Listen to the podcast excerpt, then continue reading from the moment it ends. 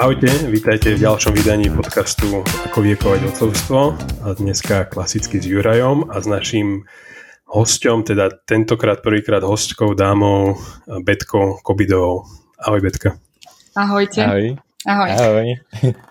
Betka, Betka je dula, Betka je laktačná poradkynia, mne s Míškou dosť pomohla pripraviť sa na pôrod, aj, aj potom ďalej nás supportovala. A okrem toho teda je tiež mama a pomerne aktívne sa venuje, venuje joge. A zavolali sme si ju dnes, lebo podľa mňa je dobre sa pobaviť aj o tom, ako prebiehajú pôrody, ako sa pripravujú rodičia na pôrod a väčšinou podľa mňa sa o tom asi baví s maminami, alebo teda s celými pármi a, a my sme si to chceli takto pozrieť sa na to z otcovského pohľadu. Vítaj, Betka. Aký máš dneska deň? Uh, nerada tak nálepkujem uh, dní, že dobrý a zlý, lebo pre každého to niečo iné znamená, ale som oddychnutá, mám sa dobre, takže, takže asi tak som po peknom víkende s rodinou. Vyzeráš veľmi chilled, tak na to sa, na to sa tešíme, to tu máme radi. Betka, uh, kto je to Dula? Čo robí Dula? No, takže Dula je v prvom rade uh, sprievodkynia žien, ale aj párov, je to sprievodkynia tehotenstvom, pôrodom, šestonedelým, ale málo kto vie, že je to vlastne aj žena, možno ktorá sa zaoberá tým obdobím pred tehotenstvom, čiže pred otehotnením. Niektoré duly riešia aj vlastne problémy s počatím, a, a vlastne, vlastne to môžu, môžu byť sprievodcami aj takéhoto obdobia, sprievodkyňami, ale aj napríklad celé materstvo. S niektorými mamami som naozaj že v kontakte veľmi, veľmi dlho. Ja to musím povedať aj za nás, že teda je to už v podstate rok a stále, stále si občas tak napíšeme a popýtame sa ťa, čo je strašne super mať takúto kamošku na telefóne. A ako, ako je vnímaná tá profesia u nás? A, a chodia za, za tebou ľudia, sú tu duli, využívajú to, alebo, alebo ani? Alebo ja napríklad, keď som ešte rodičom im povedal, že keď sme boli teda tehotní, čakali sme Maxa a povedal som, že máme dulu, ideme sa pripravať na porod, tak e, ani úplne nechápali, že o čo ide a kto to je. Hej, no, ono záleží aj, že ktorá generácia, ako to chápe, rôzne skupiny ľudí. Uh, povedal by som, že uh, tu v Bratislave je to také už viacej rozšírené, možno ako v niektorých menších mestách. Takže je to fakt akože úplne rôzne, ako ma vnímajú ľudia. A ešte by som tak na, na úvod tohto spomenula, že ja som vlastne uh, dúlou z uh, občianského združenia Slovenské duly. Uh, to znamená, že som zastrešovaná organizáciou v podstate nejakou uh, a sú vlastne, lebo dúlou sa môže označovať ktorákoľvek žena, ktorá sa rozhodne sprevádzať uh, ženy alebo páry v tomto období. Hej, uh, u nás to na Slovensku nie je nejak dané, že musíš mať vzdelanie, ale ja teda to vzdelanie mám prostredníctvom uh, slovenských dúl a takisto tam patrím ako členka, takže uh, musím splňať isté podmienky. Uh, čo sa týka vlastne toho, čo sme sa bavili, že, že ako vnímajú dúly, no uh, je to o tom, hej, že že aké si my vytvoríme meno vlastne pred tými ľuďmi. Ja musím veľmi veľa vysvetľovať, že kto som, čo robím, lebo často si ma ľudia mília napríklad s porodnou asistentkou, to je diametrálny rozdiel, hej, ja nerobím absolútne také veci ako uh, porodná asistentka, alebo um, proste je viacej ako keby kategórií, uh, čo tá dula robí, ako si to sama nastaví. Lebo my sme v podstate živnostničky na vlastnej nohe robíme, takže každá si uh, vieme ten okruh svojej práce spraviť tak, taký uh, iný a môžeme ponúkať rôzne služby vlastne. Čiže aj podľa toho nás ľudia vnímajú, hej? Tak ja sa opýtam, keďže ja som uh, služby žiadnej duly nevyužil, alebo teda my sme nevyužili, tak, uh, tak tým pádom bude mať uh, blbšie otázky. Takže ako to vlastne na, prebieha pri tom pôrode, že čo, čo robíš, či si normálne, či si teda v nemocnici, alebo pri domácich pôrodoch, alebo vlastne ak, aká je tvoja úloha? Uh, no, uh, konkrétne pri pôrode? Konkrétne pri pôrode ma to zaujíma teraz. Uh, tak ja som vlastne aj e, v nemocnici, e, pri domácich pôrodoch som, ale tam musím povedať, že v rámci dodržiavania etického kodexu občianskeho združenia slovenských dúl musím sprevádzať domáce pôrody iba so zdravotníkom, čo je veľmi náročné nájsť zdravotníka na Slovensku, ktorý chodí k domácim pôrodom. Takže som aj tam, aj tam. A prečo je to náročné? Mm, prečo je náročné zohnať zdravotníka, pretože oni ano. majú zákonom dovolené. Aha, aha sprevádzať, okay. mimo, sprevádzať mimo zdravotníckého zariadenia, tak. Uh-huh, uh-huh. Aha, tak to je, e, to som nevedel napríklad, tak to je, to je dosť zaujímavé. Čiže vlastne taký ten najštandardnejší, najprirodzenejší uh, pôrod, ktorý uh, ako uh, vďaka ktorému sme tu, eh, keďže sme eh, asi v nemocniciach začali rodiť len posledných pár sto rokov, takže asi tak niekoľko eh, desiatok až 100 tisíc rokov všetky pôrody boli domáce, ale asi sú s tým samozrejme spojené rizika, lebo však tá umrtnosť detí bola niekde úplne na iných číslach ako teraz. A čo teda, čo teda robíš, keď si pri tom pôrode? na rozdiel od e, napríklad lekára alebo toho zdravotníka? Ja nevykonávam žiadne medicínske úkony, ale som emočná podpora tej ženy, ale aj fyzická. Ja v podstate, lebo každá žena, ktorá ide rodiť e, do pôrodnice, má pridelenú nejakú pôrodnú asistentku, tá sa počas pôrodu môže meniť a potom má nejakého lekára, ktorý tiež sa môžu nejaké smeny meniť. Čiže tá žena vidí v pôrodnici veľmi veľa personálu. Porodnú asistentku, jednu, druhú, tretiu, a potom doktora, a, a nejakého neonatológa a tak ďalej a tak ďalej. Čiže má tam okolo seba veľa ľudí a na rozdiel od nich som s tou ženou stále, ako keby od začiatku toho pôrodu, kedy, kedy ma tá žena zavolá, čo môže byť ešte častokrát, keď sú ženy doma a za, začne im porod doma, tak chcú takú podporu aj doma. Hej, v tom domácom prostredí možno chcú trošku tak spolu odhadnúť, že kedy ísť do tej pôrodnice Takže ja som s nimi uh, počas celého toho pôrodu.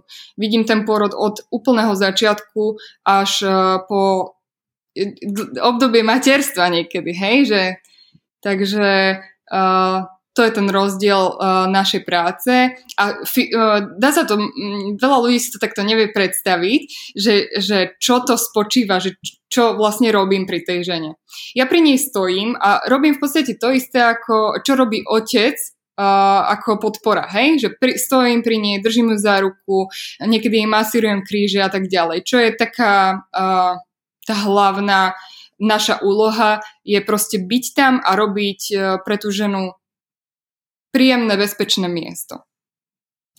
Jasné, no ja som presne to som chcel povedať, že uh, vlastne ja som tú moju úlohu bral, uh, bral veľmi podobne, aj keď uh, na rozdiel od teba som nemal žiadnu skúsenosť, takže som vlastne sa pr- prvá úloha bola, že sa vlastne e, tváriť, že ja tú emočnú podporu nepotrebujem. A druhá úloha moja bola nezavadzať nikomu, ale a čiže tam je vlastne super, že, že je tam niekto so skúsenosťami, ktorý e, nerieši nejakú takú tú konkrétnu medicínsku úlohu, alebo teda tú zdravotnícku.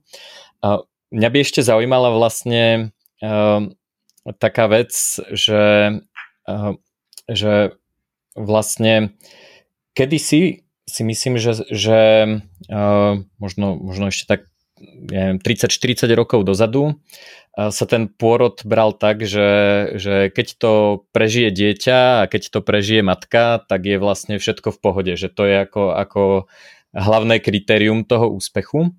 No a potom vlastne e, rôzne smery, napríklad transpersonálna psychológia začala skúmať e, to, že ako nás vlastne ten pôrod zmení alebo poznačí e, väčšinou teda sa riešia traumy, aj keď ja si myslím, že to môže byť práve, práve aj opačne. A začalo sa riešiť to, že vlastne tie deti majú z toho pôrodu nejakú skúsenosť. Asi sa nedá úplne hovoriť o nejakej priamej pamäti, keďže fyzicky nevidia alebo niečo také.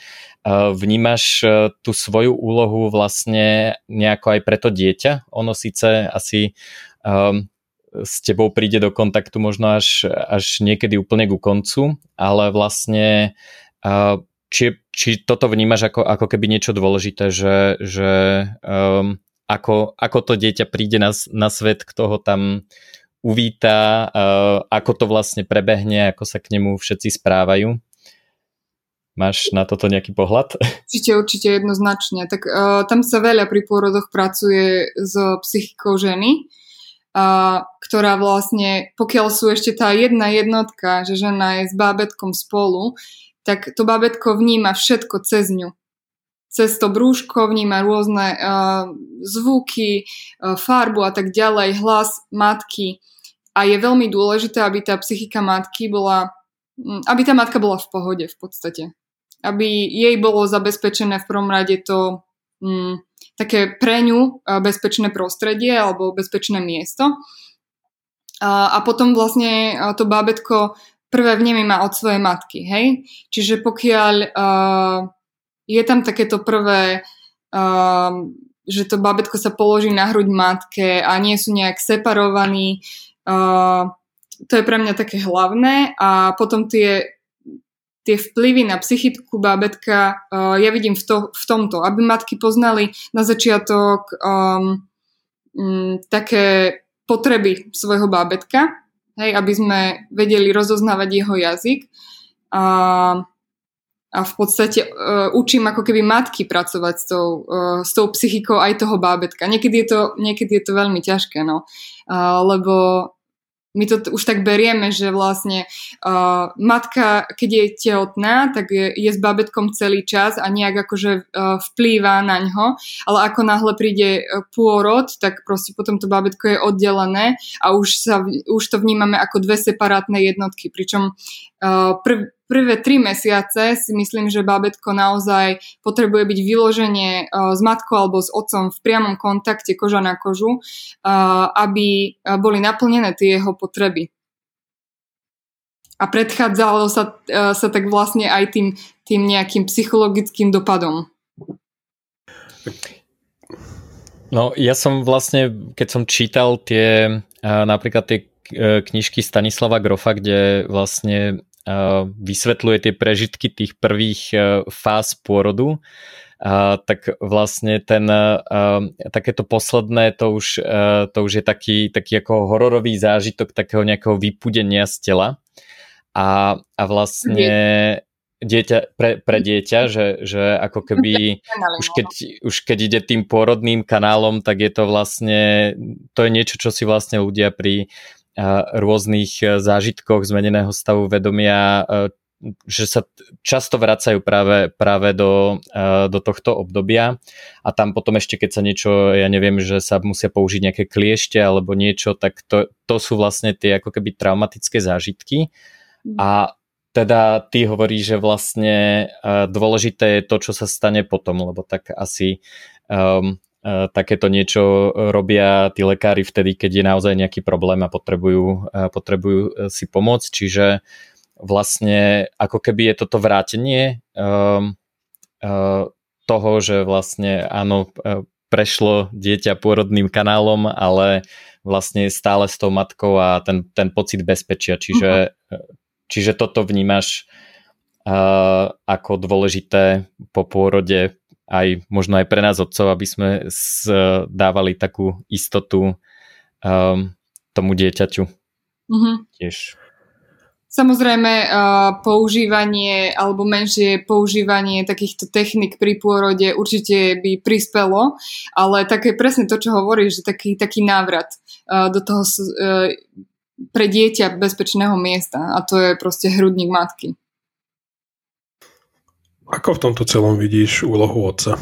Kde nás vidíš? Pri pôrode? Pri pôrode a tesne pred pôrodom, ale v podstate áno, pri pôrode. V prvých dňoch. Dobre, že to hovoríš. Ešte na začiatok by som povedala, že veľa ľudí si myslí, že otcovia a duly nemôžu byť spolu pri porode.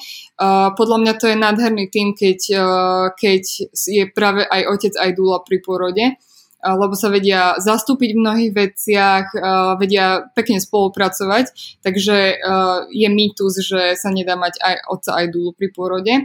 A samozrejme, aj nemocnice ti to dovolia, že môžete tam áno, áno, hej. Akurát počas covidu to nebolo možné, takže my sme preto to ani e, neriešili túto otázku, že som bol rád, že tam pustili mňa. Hej, aj závisí od, od danej pôrodnice a tak. Čiže um, toto tak. A čo sa týka, že ako vidím tú úlohu otca, um, tak uh, pri pôrode ju vidím úplne rovnako ako aj v celom rodičovstve alebo otcovstve a to je presne uh, tí partnery majú medzi sebou jedinečný vzťah, čiže nikto uh, ich tak dobre nepozná, ako oni dvaja uh, sa poznajú. To znamená, že častokrát ja vidím pri tých pôrodoch, ako tí partnery krásne spolu vedia komunikovať neverbálne, hej, že majú dohodnuté nejaké signály a tak ďalej. Uh, uh, čiže myslím si, že je toto držanie bezpečného miesta, takisto ako je to rola muža alebo otca v rodine pre mňa, je, že zabezpečiť, byť takým pe- pevným pilierom, takým stĺpom pre rodinu. A bezpečie pre matku. Či už pri pôrode, alebo potom v období 6. nedelia. Ako sa to prejavuje v tých praktických veciach? Ja si teda, keď si teraz spomenula, že aj uh, akoby tie signály si navzájom vedia dať partnery celkom mm. dobre. Ja si pamätám, že nám si hovorila, že teda, alebo tá dula tam nie je len emočný support, ale možno aj taký akoby hlas rozumu trochu v tom, že keď majú nejaký pôrodný plán, teda tá matka, a teraz uh, sa dohodli, že a, napríklad nie epidurálky, ale potom už ako ju má veľké bolesti a že by si dala a teraz už mhm. presviečajú možno, že aj doktori, že hej. A ty teraz si nám hovorila, že, že pripravte sa na to, že naučte sa nejaký signál, lebo tá mama akože nemusí v tých bolestiach úplne vedieť, že či naozaj to chce. Tak uh, si povedala, že napríklad si stlačí ruku alebo niečo a že aby, aby ten človek, ten otec vedel, že či naozaj už je to tá situácia, kedy ideme trochu mimo plánu a treba, treba na to reagovať. Čiže akoby aj táto, ja tam vidím aj tú racionálnu alebo, alebo takú Určite. druhú časť toho, toho celého. Uh, takže v akých praktických veciach sa to možno prejavuje? Či je to tá masáž? No proste napríklad v tých racionálnych, keďže žena potrebuje ísť naozaj do takej svojej bubliny, v ktorej nebude nič uh, riešiť, tak uh, môže to byť od podávania vody cez naozaj, že navrhnutie toho, že ideme uh, možno zmeniť polohu, ale takým spôsobom, že nechceš ísť na toaletu alebo nechceš ísť uh, do sprchy teraz. Čiže uh, naozaj dávať pozor možno um, na také veci, ako je, uh, že čo, čo všetko dokáže tomu, tomu pôrodu pomôcť. Hej? Keď matka bude v, uh, v pohode uh, a bude najedená, napitá, bude, bude sa vedieť hýbať, ako ona potrebuje. To znamená, že také jej základné potreby budú splnené a ten muž by to mal podľa mňa istým spôsobom tak akože sledovať a zastrešiť.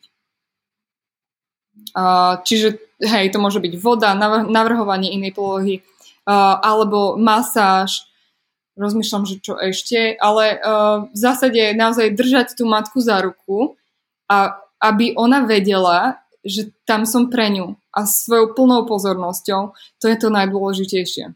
A to je niekedy veľmi ťažké, lebo otcovia majú tendenciu častokrát tak akože aktívne niečo strašne robiť. Hej, že vy ste proste muži činu a potrebujete mm, mať ako keby presné body, že čo všetko mám robiť. Také, také nejaké úlohy. Uh, tak niekedy nerobiť nič je oveľa lepšie pre tú ženu, ako um, snažiť sa byť veľmi aktívny. Hej, pri tom pôrode jednoznačne. Ja som si to musel pripomínať často, keď na tieto naše stretnutia, kde si toto hovorila, že uh-huh. len byť akože pasívna podpora, tak tam som akože si áno, teraz, teraz držať ruku, podporiť a, a tak ďalej. Súhlasím. v podstate odpovedať na, na tie otázky ženy, hej, ktoré nie sú otázkami, ale sú len takým niečím, že uh, keď žena povie napríklad, že už nevládzem, už, už to nejde, uh, tak nie v tom zmysle, že uh, že poďme teraz robiť s tým niečo rýchlo, ale iba ju vypočuť a pohľadkať a povedať, že, že všetko je v poriadku a že sme tu spolu, aj keď nevládzeš, tak som tu pri tebe a uh, vlastne v tomto je také bezpečie. A neviem, koľko, ako dlho už ty robíš uh, Dulu, ale cítiš, že nejak aj tí otcovia menia svoj postoj voči porodom a, a voči tomu, ako sa naň pripravať a či sa chcú naň pripravať a, a je to pre nich dôležité alebo skôr do toho len tak vhúpnúť. A to nehovorím akože bez, bez nejakého súdenia. Mm-hmm. Každý, každý vie, ako je mu najlepšie. Ja viem, že my sme potrebovali sa na to pripraviť. Takže ako, ako toto vnímaš? No pre niekoho je to naozaj lepšie. Hej, že len tak proste nemať informácie a v tejto preinformovanej dobe potom naša hlava iba ide a, a máme na seba veľké nároky a musíme byť najdokonalejší presne podľa toho, čo sme čítali v nejakej knižke. Čiže naozaj, akože ja mám páry, ktoré keď sprevádzam, tak fakt, že minimum informácií im dávam. Hej, le, uh, iba také akože vyslovenie, čo sú, ak sú nejaké strachy, ktoré potrebujú spracovať, tak na ošetrenie toho strachu im dám uh, informácie, ktoré oni potrebujú vedieť, ale v zásade sa iba rozprávame uh, o tom, aké majú oni predstavy, očakávania a tak, takže uh, teraz som sa za, zabludila, že, že aký bol za, začiatok otázky že či sa vyvíjajú uh, tí otcovia, že po, počas toho, toho času, ako si dulou, že či, uh, že či, či, sa, či sa meníme uh, počas toho pôrodu, teda akože historicky, že či, či to bolo inak pred 5 rokmi, pred 10 rokmi, Uh, no, ja som asi krátko dula, takže, takže neviem to úplne takto posúdiť, že či sa to mení, ale ja si myslím, že sú také rôzne skupiny ľudí, uh, rôzne skupiny otcov, uh, pri ktorých to vidno rôzne, hej, že niektorí naozaj uh, potrebujú mať uh, informácie a byť tam a, a byť aj pri tom rodičovstve oveľa viacej, ako možno v minulosti. A niektorí proste do toho až tak um, nechcú možno ísť. Uh, a je to podľa mňa veľmi o tom páre, ako si to nastavia medzi sebou. Hej, že je to v poriadku podľa mňa aj tak, aj tak, v prípade, že to tam v tej rodine funguje. No tej praktickej rovine, ako vyzerá to sprevádzanie alebo tá príprava na, na porod, že ja neviem, máte každý mesiac je stretnutie alebo nejaký kol počas korony. Skúsiš toto rozobrať trošku, že možno keď niektorí ľudia, ľudia rozmýšľajú, že by teda sa mm-hmm. dali dokúpiť z dôvod, tak ako vyzerá takáto príprava? No, uh, je to veľmi ťažko opísať, lebo je to do veľkej miery individuálne. Uh, záleží to na klientke, aké má požiadavky. Uh, väčšinou akože je nejaký balíček uh, toho, že čo sa robí na predporodnej príprave. Ja odporúčam minimálne 3, 3 sú fakt, že málo. 4 stretnutia uh, ako, pôrod, ako prípravu na pôrod vlastne pred tým samotným pôrodom, ale mám ženy, ktoré uh, sa chcú stretávať naozaj že pravidelne, dajme tomu aj každý týždeň.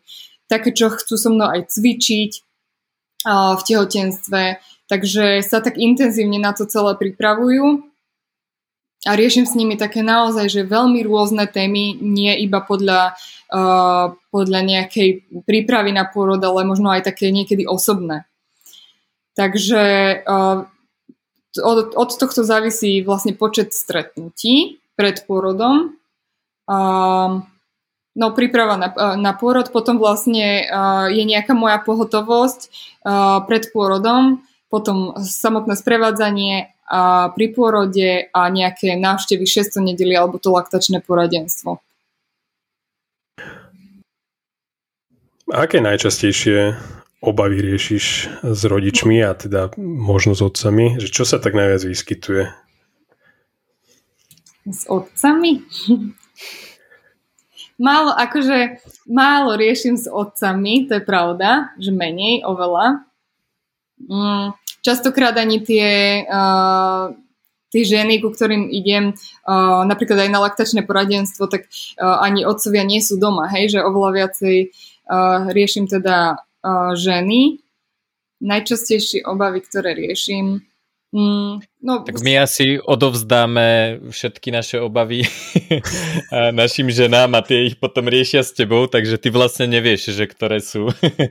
Ale ktoré samozrejme, sú akože uh, napríklad vždy, keď sprevádzam domáci pôrod, sa otca pýtam, uh, že aké má nejaké najhlavnejšie strachy, obavy.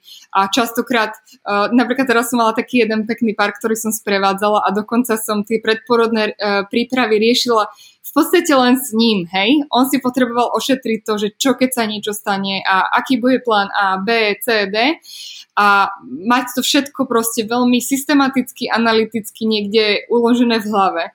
Takže to bol, to bol taký pekný príklad a čiže pred pôrodom takéto, také rôzne strachy, no. Uh, keď, keď nemá žena, tak niekedy sa stáva, že, že má tie strachy muž, alebo uh, ale robila som si taký, taký uh, mini výskum, kde som sa chlapov, uh, teda mužov pýtala, uh, že, že aké sú ich najčastejšie, alebo aké, aký bol ich najsilnejší strach uh, vlastne pred pôrodom a čo si potrebovali um, nejaké, že aké boli otázky, ktoré si pot, potrebovali zodpovedať, tak myslím, že tam bolo, že strach, že uh, že sa proste niečo zdravotne stane, stane tej partnerke a, alebo bábetku. No. Tak toto potrebujeme sa o tom veľa, veľa rozprávať. Jasné. A dosť sa hovorí, že teda prvorodiči sú, sú vystresovaní, nevedia, čo majú čakať a potom už všetky ďalšie deti sú jednoduché. Na druhej strane teda uh, tie maminky sú uh, logicky staršie pri, pri ďalších deťoch, takže ako toto vnímaš, aký je rozdiel? Uh, stáva sa ti napríklad, že pri prvom pôrode si nebola, alebo tam nebola ani žiadna dula a vlastne a pri, si prišla až na nejaký druhý alebo mhm. tretí? Mm. Áno, áno, stalo sa mi to, stalo sa mi to viackrát, že pri prvom pôrode uh, buď proste uh, rodili v nemocnici a dulu ani, na dulu ani neuvažovali. Uh, a potom som išla pri, uh, ku druhému alebo dokonca k tretiemu iba. Takže uh-huh. áno, deje sa to. Vieš prečo zmenili možno ten pohľad na to? Alebo prečo potom zrazu chceli dulu? Mm, sú to rôzne prípady. Uh, stáva sa aj také, že chceli aj pri prvom pôrode dulu, ale nejak to proste nevyšlo, alebo nikoho nenašli, alebo to riešili už na poslednú chvíľu, tak si povedali, že pri druhom chcú. Stáva sa aj to, čo hovorí, že nejak zmenia uhol pohľadu a to je väčšinou nejakou zlou skúsenosťou pôrodnou, tou prvou. No. A prečo si sa ty rozhodla, že sa staneš dulou? Bolo to to, že si riešila svoj, ale, uh, svo, svoje materstvo a svoj, svoj pôrod a, a teda uh, celý, celý zvyšok uh, materstva, rodičovstva, alebo, alebo si to chcela robiť vždy, alebo ako, ako ťa to vôbec napadlo, že to, sa tomu chceš venovať? No vôbec som to nechcela robiť vždy. Ja som veľa robila s deťmi, aj vlastne od detstva som tancovala vo folklórnom súbore a potom som prešla do toho, že som tie deti začala učiť a nejak ma to asi vždy lákalo k tým deťom nejakým spôsobom. Potom som robila, robila operku v Amerike. Takže určite nie odvždy, lebo ešte si pamätám, ako som sa prihlásila na kurz a vôbec som nevedela, čo dula je. Len som tam išla s tým, že asi tam budem nejak tápať a Uh, nevedela som úplne presne, že aké sú kompetencie Duly. Myslela som si, že je to niečo podobné ako porodná asistentka. Uh, no a až vlastne ten kurz mi ukázal, že, že čo to Dula je, aké sú jej kompetencie, ako sa dá vlastne týmto spôsobom pracovať a uh, a hlavne, akože, čo bola jedna taká časť toho celého, je, že ja som mala pekný pôrod, ni- nič som si nemusela nejak spracovávať, ani mm, nebola tam proste nejaká trauma. Uh, ale, čiže tá, tá moja skúsenosť v tomto nebola nejaká zlá. Uh, ale možno to obdobie 600 nedelia práve. A to som, to som vnímala, že tam ženy nemajú podporu. Ja som sa cítila celé 600 nedeliec sama, taká, uh, môj manžel mhm. vtedy rekonštruoval byt a ja som bola úplne v inom meste, takže toto som vnímala také, že aj keď som mala pri sebe mamu, ktorá mi veľmi pomohla v niektorých veciach, tak som tam vnímala absenciu nejakej osoby, ktorá by uh, vedela viac a predsa len akože toho pediatra vidíte raz za mesiac, no, uh, jediné čo sa, čo sa spýta je, že uh, kojíte, nekojíte, a mala je v poriadku, hej, a vyšetrí dieťa, ale nikto nerieši tú ženu. A ginekolog až po 6. nedeli, čo je už v podstate dávno za tým emočne možno najhorším pre niekoho. A, a tá žena tam nemá nikoho, o koho sa môže v tomto, v tomto zmysle oprieť. No. A vnímaš to teda tak, že robíš s deťmi alebo robíš so ženami? Lebo si vravela, že, že si robila s deťmi, ale podľa toho, čo hovoríš, tak sa vlastne venuješ tým mamičkám hlavne. Mm-hmm. Takže... Tak ja si myslím, že rodič je ten najdôležitejší, ktorý vie deťom odovzdať uh, proste, že keď ja robím so, so ženami, tak oni potom robia so svojimi deťmi. A ja sa, uh, ja učím ženy, ako možno mať krajší vzťah uh, s deťmi a tým spôsobom robím s deťmi. Nerobím s nimi priamo, uh, ale, ale teda takýmto spôsobom áno. Keď si spomínala to 600 nedelie, v čom to býva také náročné pre ženy? Ako, ako sa to prejavuje a, a akú úlohu tam môžeme zohrávať my ako otcovia? Čo tam, ak môžeme, keď teda nemá dulu alebo nejakú dobrú kamošku, ktorá, ktorá má skúsenosť, tak aká je naša úloha v tomto? Môžete spraviť veľmi, veľmi veľa. Uh, už iba tým, že, že ste tam naozaj pre tú ženu. Ja väčšinou otcom hovorím, že zoberte si nejaké, nejakých pár týždňov voľna, keď sa babetko narodí a buďte s tou ženou, a keby ste nemali tam nič robiť, iba uh, ležať pri nej a podávať jej uh, raz vreckovku z toho, ako plače, potom uh, vodu, lebo je strašne smedná, potom nejaké, nosiť nejaké jedlo. Uh, lebo ten pocit pre tú ženu, že tam niekto je iba pre ňu a že že, že sa má s kým porozprávať a vyjadriť svoje pocity, keď je ťažko možno, tak, uh, tak je nenahraditeľný. Takže tá opora, presne to bezpečie, ktoré som na začiatku vravela, uh, ktoré vlastne celkovo muž, uh, ako rola muža um, pokrýva podľa mňa, uh, tak, tak toto je tam to, to, čo tá žena potrebuje najviac. No potom, potom sa to zlepšuje už akoby same, alebo v čom, ako, v čom je to 6 nedele také náročné pre ženu? A ako, samozrejme narodí sa dieťa, hej?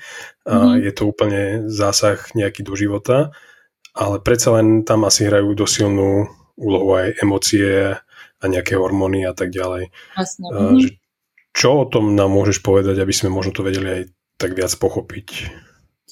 No jednak akože to, čo sa deje so ženským telom, všetky tie veci po pôrode, je je proste masaker. je, je toho tak strašne veľa. Jednak akože maternica, všetky orgány sa dávajú naspäť.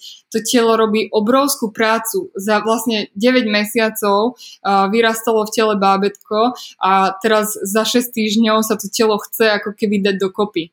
Aj keď niekedy to môže trvať oveľa, oveľa dlhšie. To sa tak spýtať, že je to naozaj 6 týždňov, alebo teda asi je to dosť rôzne. To je také kultúrne, by som povedala, Aj. určené tých 6 týždňov, ale je to rôzne, lebo každý sme individuálny. Jednak e, je tá, je tá fyzická rovina, hej, že to telo naozaj sa potrebuje zregenerovať. A niekedy uh, vlastne my nevidíme, akú obrovskú prácu te, to telo robí vo vnútri. Hej? Že to všetko sa potrebuje dať ako keby náspäť tie orgány a, a tkaniva a napríklad diastáza sa potrebuje stiahnuť. A, um, takže strašne veľkú Mm, veľkú prácu robí telo, ale uh, ďalšia vec je presne psychika, hormóny sa dávajú uh, naspäť proste do rovnováhy a to môže byť naozaj v tom 6. nedeli uh, obrovský kolotoč emócií, všetkého možného, naozaj od toho, že žena pláče od šťastia, cez to, že, uh, že je nejaká akože um, ako keby taká úplne že neutrálna, že nič nerieši a uh, až, až do toho vlastne opačného extrému plaču, hej?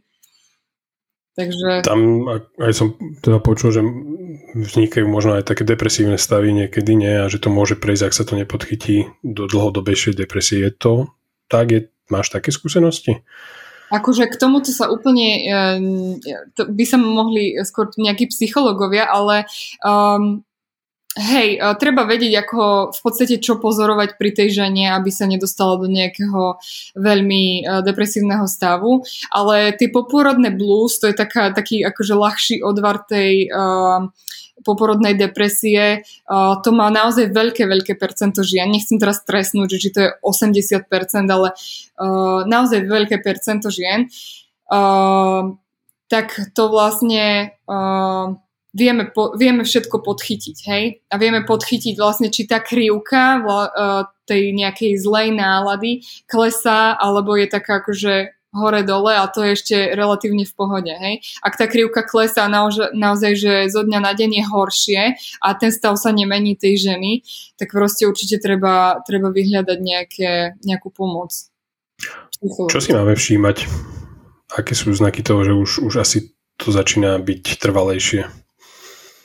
No presne tá krivka, hej, že keď žena hovorí jeden deň, že som šťastná, mám najkrajšie babetko na svete a, a druhý deň hovorí, že, že ja nie som dobrá matka, nejde mi to dojčenie a tak ďalej, tretí deň zase je šťastná a hej, nejak sa to tak akože ustaluje, aj keď ten čas môže byť rôzny, uh, tak, tak je to uh, v poriadku. Ale ak tá krivka ide dole a tá žena proste začne mať naozaj, že zlé nálady, prestane jesť, uh, prestane sa ako keby uh, prestane riešiť okolitý svet, hej, uh, či už, nemusí to byť úplne, že okolitý svet, ale tú domácnosť, dajme tomu, že úplne je všetko jedno, tak už to, už to nejde dobrým smerom, no. Tu by som možno ja ešte povedal takú radu pre otcov, na ktorú som prišiel náhodou. je, to, je to dané tým, že že nepijem alkohol, takže na rozdiel od väčšiny otcov som nešiel po pôrode zapíjať, ale išiel som domov a myslím si, že eh, je to veľmi dobrá voľba. Eh, práve potom už keď ma teda vykopli z tej nemocnice a, a mal som, mal som, teda, mal som teda ísť domov, tak sa vlastne tiež trošku si sadnúť a pozrieť sa do, do, do seba, že čo sa vlastne stalo a aké mám z toho pocity a tak ďalej. A pre mňa to bola uh, veľmi podstatná časť ako keby toho, toho zážitku a myslím si, že má to oveľa uh, vyššiu hodnotu ako, uh, ako si dať uh, pár panákov s kamarátmi večer v krčme, že to keby som pil, tak to môžem robiť, robiť hocikedy, takže toto neviem, či aj otcom radíš, ale teda ja by som im to poradil, aj keď teda neviem, aké je to sa opiť po pôrode, lebo som mal presne jednu skúsenosť, ale, ale to, toto, uh, že mne to napríklad veľa dalo, keď, uh, keď som uh, ten, ten možno deň, dva, keď som vlastne len vnímal to, že čo sa stalo a spomínal si na to a tak, takže to len... Mm-hmm. No neradím že nepíte alkohol, to zase akože mm, každý oslavujeme asi, asi iným spôsobom, no tak to tak už je, ale Samozrejme im radím, aby boli čo najviac uh, s tou matkou a dieťaťom stále spolu, lebo vlastne ten, ten pôrodný zážitok spoločný tak utužuje tú rodinu, že niektorí uh, otcovia mi potom popisujú, že pre nich bolo, bol najhorší moment, keď zrazu akože uh, narodil sa im syn alebo dcéra a teraz akože chvíľku boli spolu na tom pôrodnom boxe a potom vlastne ho poslali domov, hej, že pre mhm. nich bol taký šok, že vlastne on ani nevedel, že či, či, teraz čo mám ísť oslovať, mám ísť domov, teraz akože čo, idem si niečo navariť, zrazu akože po tak silnom emočnom zážitku, uh-huh. že, že vtedy sa človeku nedá, že robiť nič.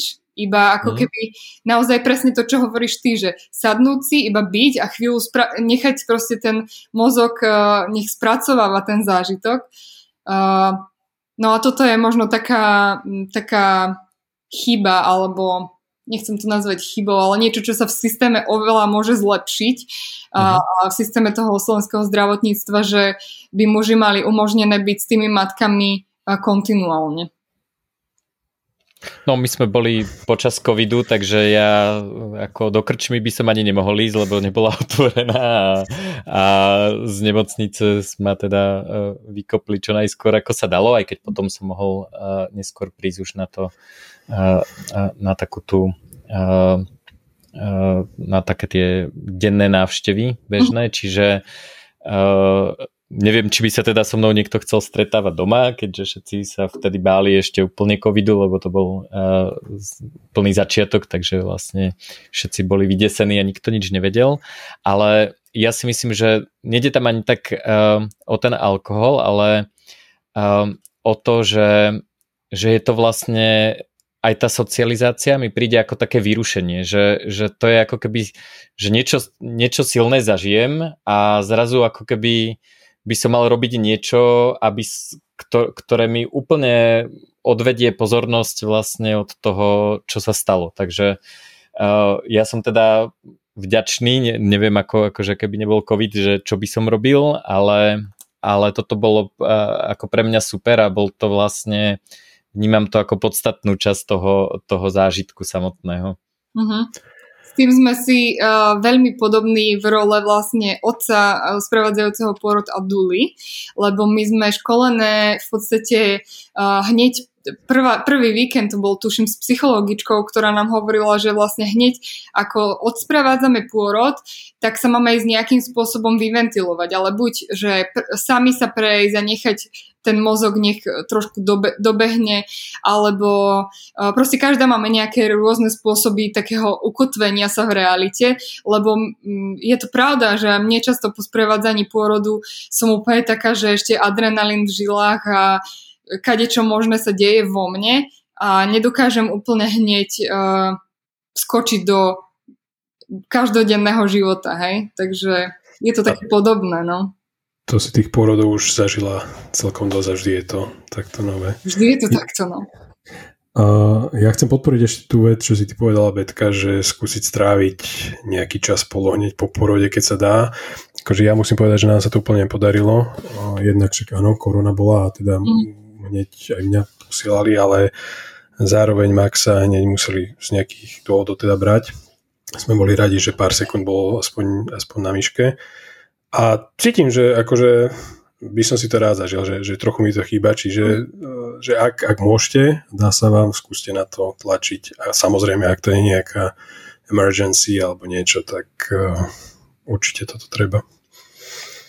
Áno, netreba si to potom spätne vyčítať, lebo samozrejme vždy uh, vieme uh, to prvotné naštartovanie vlastne vzťahu, ten kontakt koža na kožu, uh, potom ak nie je kontinuálny, ak nepokračuje, tak je tiež len taký akože pek, pekné plus. Ale ten kontakt koža na kožu alebo ten fyzický kontakt s dieťaťom by mal byť kontinuálny počas toho celého uh, proste v podstate celého života, až kým teda to dieťa už nepríde do nejakého veku, že, že už presiahlo proste... Na svoju vlastnú svadbu. Či... Ale čo som tým chcela povedať, že je to základ pre vzťah, hej? A ten vzťah môžeme začať budovať kedykoľvek, takže to, že sa to nedá nahradiť, síce možno tá zlatá hodinka je taká akože špeciálna a nenahraditeľná v niečom, ale určite sa to jednoznačne dá nahradiť tým, že sme s tým dieťaťom a že mu ponúkame starostlivosť a svoju prítomnosť.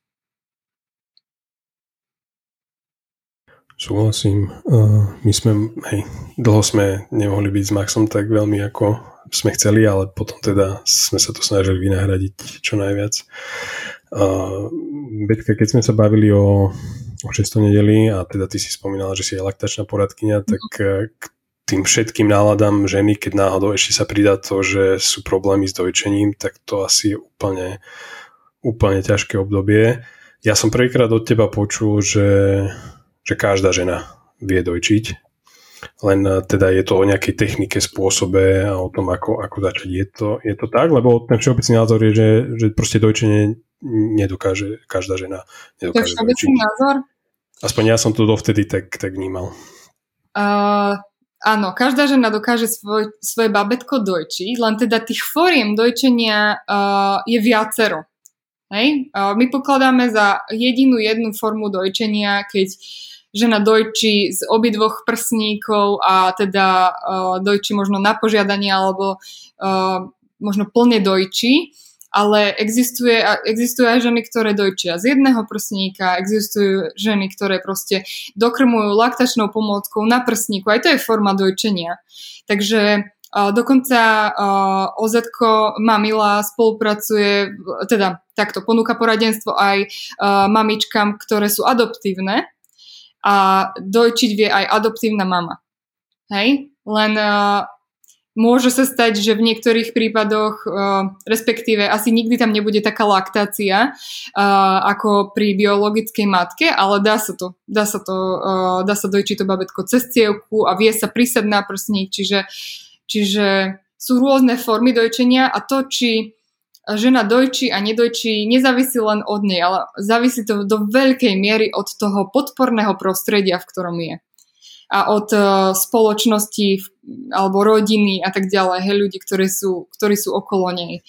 A to, že my vieme celkovo ako spoločnosť strašne málo o dojčení, tak uh, skôr nepodporujeme to dojčenie, ako by sme ho podporovali. Napríklad aj veľa lekárov, akože teraz nechcem tým nikoho uraziť, ale uh, keď žena na niečo ochorie a má brať nejaké tabletky, tak prvé, čo povedia, že, že musí odstaviť najprv, až potom jej predpíšu tabletky, hej, alebo uh, lebo nechcú ísť do toho risku, že by náhodou niečo, nie sú na to proste výskumy uh, dostatočné uh, a tak radšej všetci povedia, že prestante dojčiť. Čiže tá, pod, tá nepodpora v dojčení uh, je fakt, že z rôznych strán, z, z rôznych smerov, však uh, aj svokra povie, hej, ja som nedojčila, alebo som dojčila iba prvé tri mesiace a všetko je v pohode, hej, on je v pohode.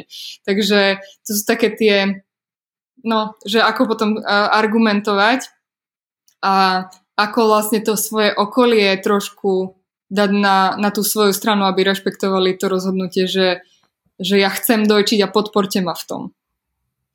Tu mňa napadlo vlastne, že taká ako častá otázka, ktorú sme riešili je, že aj počas tehotenstva, aj počas dojčenia, že čo môže mama jesť.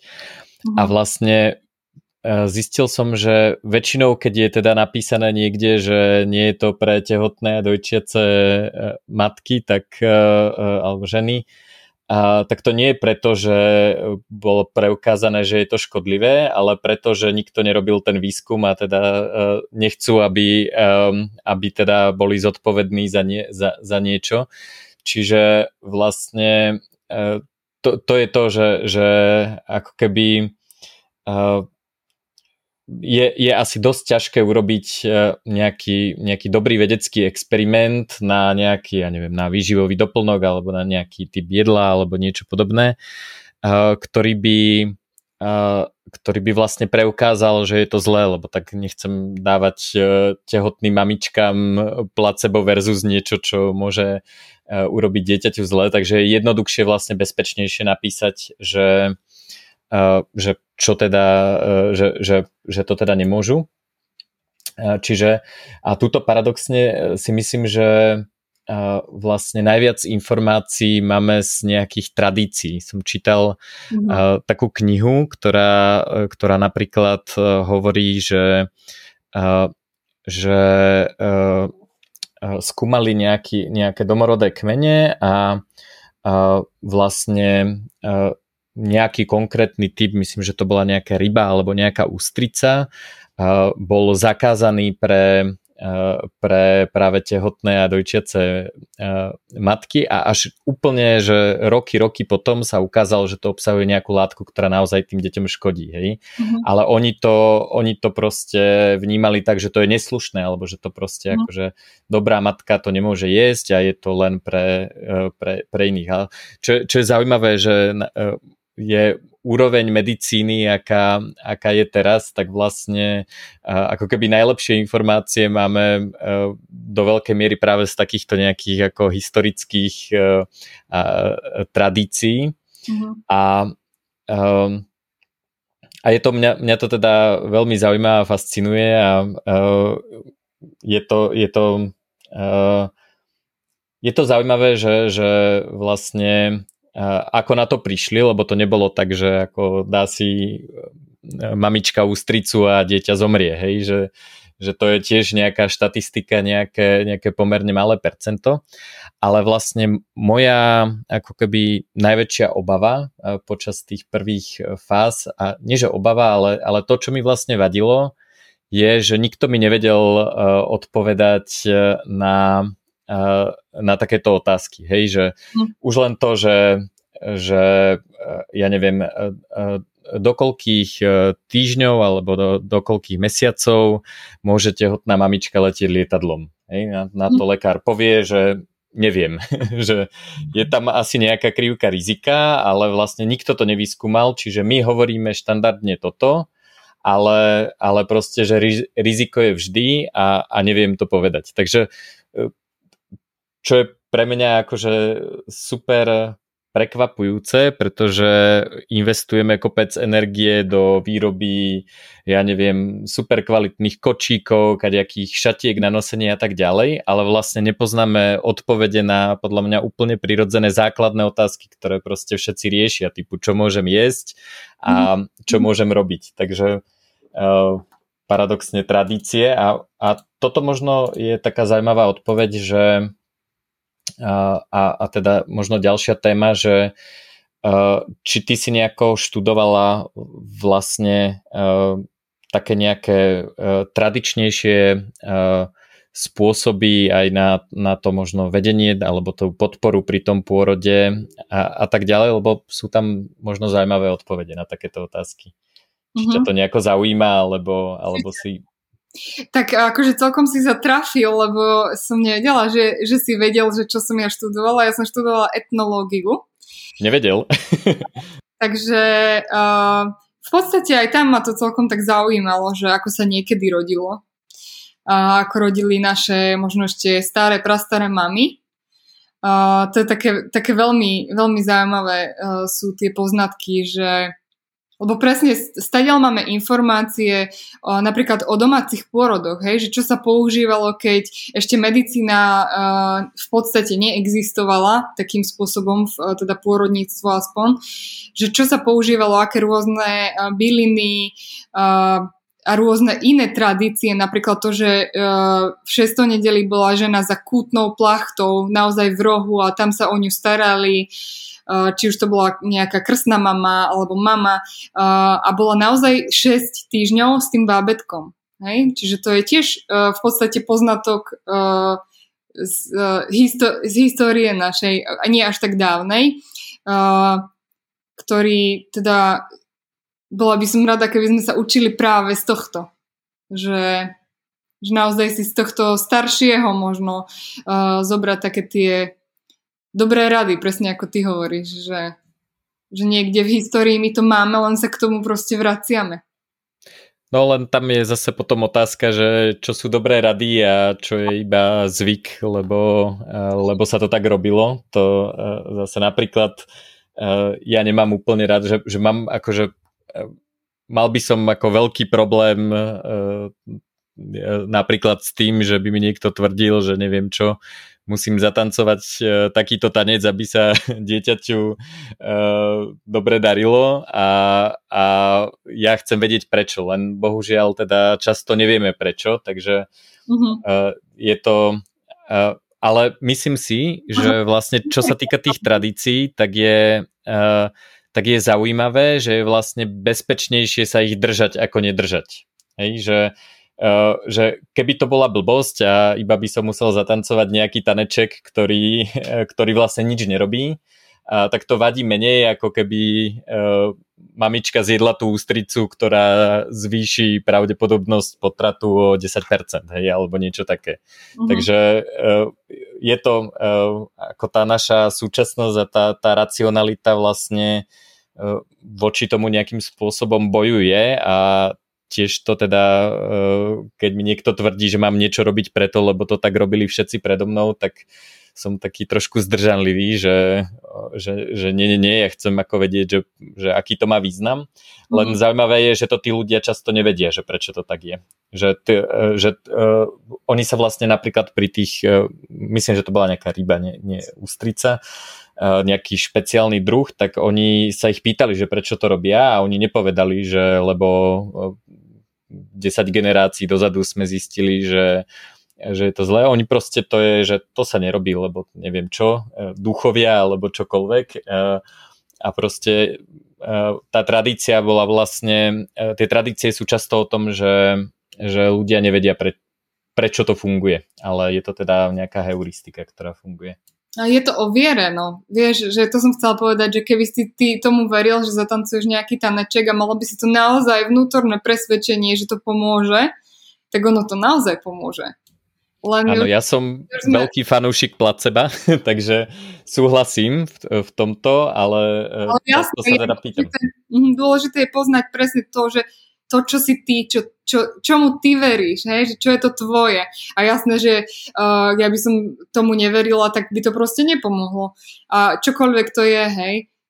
Takže záleží presne od toho nášho nejakého vnútorného nastavenia a, a Čiže treba poznať samého seba na to, aby, aby sme si vedeli povedať, že ja to mám takto a ono je to v poriadku. K tomu sa viaže aj to, že napríklad veľa žien, eh, ktoré sprevádzam sa ma pýtajú, že a keď eh, som napríklad um, po umelom oplodnení alebo že chcem mať epidurál, ty ma nebudeš sprevádzať, lebo akože všeobecne také, m, mm, taký názor o dulách je, že duly sprevádzajú prirodzené pôrody, a respektíve podporujú, ale to vôbec nie je pravda. Hej? Ja úplne rešpektujem to, ako si to tá žena uh, nacítila sama v sebe. Ja sa snažím spolu s ňou to hľadať, nejaké také jej odpovede eh, na otázky a práve, že podporiť to, uh, ako, ako čo si vybrala ona. Hej? Takže No. A keď si spomínala, že k viacerým akoby veciam sa vraciame z histórie, čo sú to tie veci, k čomu, čomu sa, čo sa znova hľadáme, nachádzame na novo? Za nás príklad je, teda ja neviem, či to asi to bolo tak aj u nás v histórii, ale teda naši nevedeli pochopiť, že sme Maxa nosili v, v nosiči, že čo to je mhm. čo to je za vec, že máš zničený chrbát a tak ďalej a tak ďalej. A ty poviem, že to je tiež jedna z vecí, ku ktorej akoby sa podľa vraciame. Mm-hmm. Určite je to jedna z vecí. Tak uh, celkovo možno aj to uh, tehotenstvo tým, že uh, bolo vlastne presne ako si ty Juraj vravel v, t- uh, v tom období vlastne polovici uh, 20. storočia prenesené do tých pôrodníc, tak zrazu sa všetko monitorovalo, všetko sa sledovalo, merali, merali sa tie ženy, merali sa pánovi napríklad v tehotenstve. Teraz sa to už nerobí až tak. Uh, možno v niektorých prípadoch fakt, že špecifických sa tá pánova zmeria, ale to, uh, niektoré vyšetrenia naozaj naozaj už, uh, už sa nerobia. Už iba uh, v tej pôrodnici, hej, že upustilo sa od niektorých vecí. Čiže aj to tehotenstvo um, je veľa žien, ktoré naozaj uh, pátrajú a hľadajú informácie, ako uh, mať to tehotenstvo také najprirodzenejšie, uh, v podstate nejakým spôsobom najzdravšie a, a um, také jednoduchšie. Čiže už v tom tehotenstve a potom napríklad, čo mi napadlo ako prvé, keď si, keď si sa to spýtali, je, že uh, tá podpora v tom 600 nedeli, hej, že už konečne sa začína uh, naozaj uh, teraz uh, Uh, také uh, ženy, babice tu na Slovensku otvorili školu po pôrodnej dúli. Uh, takže začína sa naozaj už vzdelávať uh, nejaký okruh žien v tom, ako proste dávať starostlivosť uh, napríklad v tom uh, období 600 nedelia, hej, ako sa starať o ženu. Čiže napríklad toto je jedno, jedna vec nádherná, čo sa vracia, že, že tá starostlivosť je lepšia aj v tomto období. Je to tak pomaly, pozvolná, ale uh, myslím si, že veľa vecí sa mení. Možno aj s tým nosením, ako si vravel, tak môj starý otec mi vravel, že napríklad on bol dojčený do 6, ro- 6 rokov, hej, kým nešiel do školy.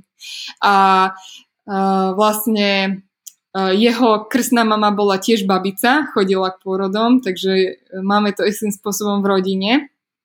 A, a, a vlastne to, že bol dojčený a že napríklad bol nosený, ale v plachte, v takej balnenej plachte, hej, že ho mama nosila na pole. Takže k rôznym takýmto veciam sa vraciame, no. A vníma, že sa aj vraciame k domácim pôrodom viacej? Pre, prečo z tvojej skúsenosti ľudia sa rozhodujú pre domáce pôrody? Asi prirodzene, alebo teda také samozrejmejšie v dnešnej spoločnosti u nás je, že idem teda do pôrodnice a, a možno, že sa milím, ale, ale mm. takto ja vnímam, že prečo je to pre ľudí akoby alternatíva vôbec?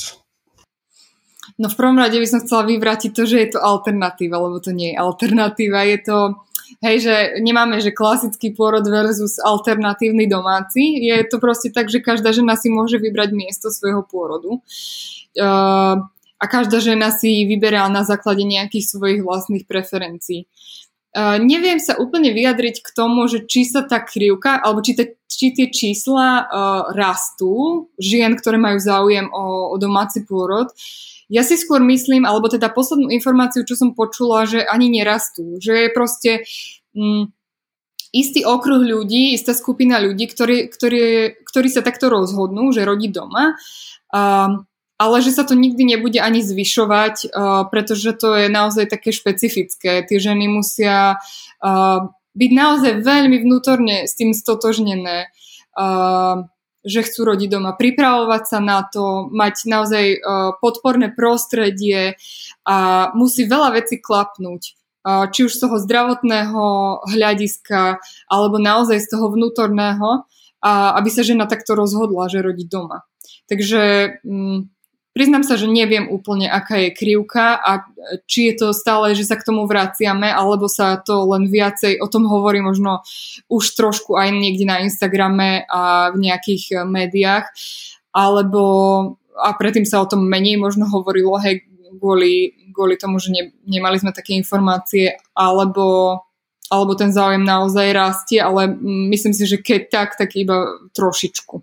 Že nie, nie je to nejaké rapidné.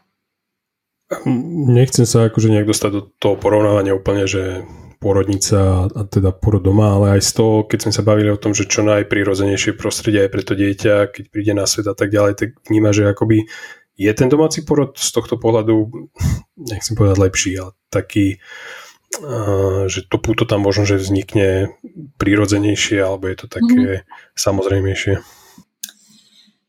Uh, povedala by som to asi tak, že je tam menej faktorov, ktoré dokážu do toho deja vstúpiť. A tým, že ten dej je fyziologický proces, ktorý proste rodilo sa, rodí sa, rodiť sa bude, hej, že on ten proces prebieha nejakým spôsobom a čím menej sa do neho zasahuje, tým lepšie. Uh, ale samozrejme, keď potrebujeme nejakú starostlivosť a je na mieste zakročiť, tak je dobré, že máme medicínu a že máme takúto možnosť. Ale to som chcela povedať, že vlastne tým, že sa menej nejakým spôsobom intervenuje pri tých domácich pôrodoch, tak prebiehajú tak trošku hladšie. Ale stále si myslím, že toto proste je, je téma veľmi úzkej skupiny ľudí a uh, a nejak presne je dobre povedať, že aj pre a proti, aj, pr- aj proti a mm, nejak presne nehovoriť, že čo je lepšie a čo je horšie, lebo pre každého to lepšie a horšie môže byť iné, tak ako som na začiatku hovorila. Preto som to presne nechcel tak pomenovať, ale tak akože skúsme zhrnúť, že tie pre a proti. Pre a proti? No veď pre každého sú iné, to je to. Vieš, že, že pre teba uh, neviem, dajme tomu, pýtala by som sa ťa, uh, prečo chceš rodiť doma, hej? Uh, prečo chcete s partnerkou rodiť doma? Uh, aký má na to názor ona? Aký máš na to názor ty? Uh, ja v prípade, že si nie som istá uh, tým, ako to má nastavené tá žena, že v nej necítim, že je taká vyrovnaná v tých názoroch, uh, tak ja ani nejdem do takého domáceho pôrodu.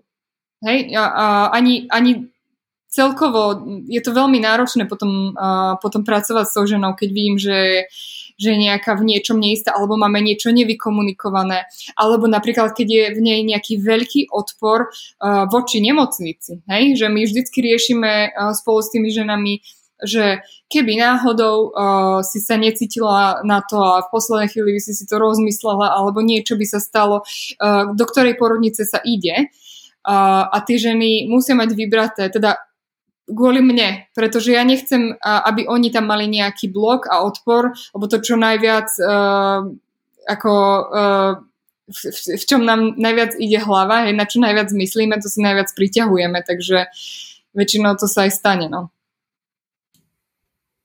Je to, uh, ja aj v živote mám taký vlastne uh, častý rozpor, že uh, jednak teda uh, naše telá sú nejakým spôsobom vyvinuté evolúciou, prispôsobené na nejakú stravu, pôrod je prirodzený a tak ďalej.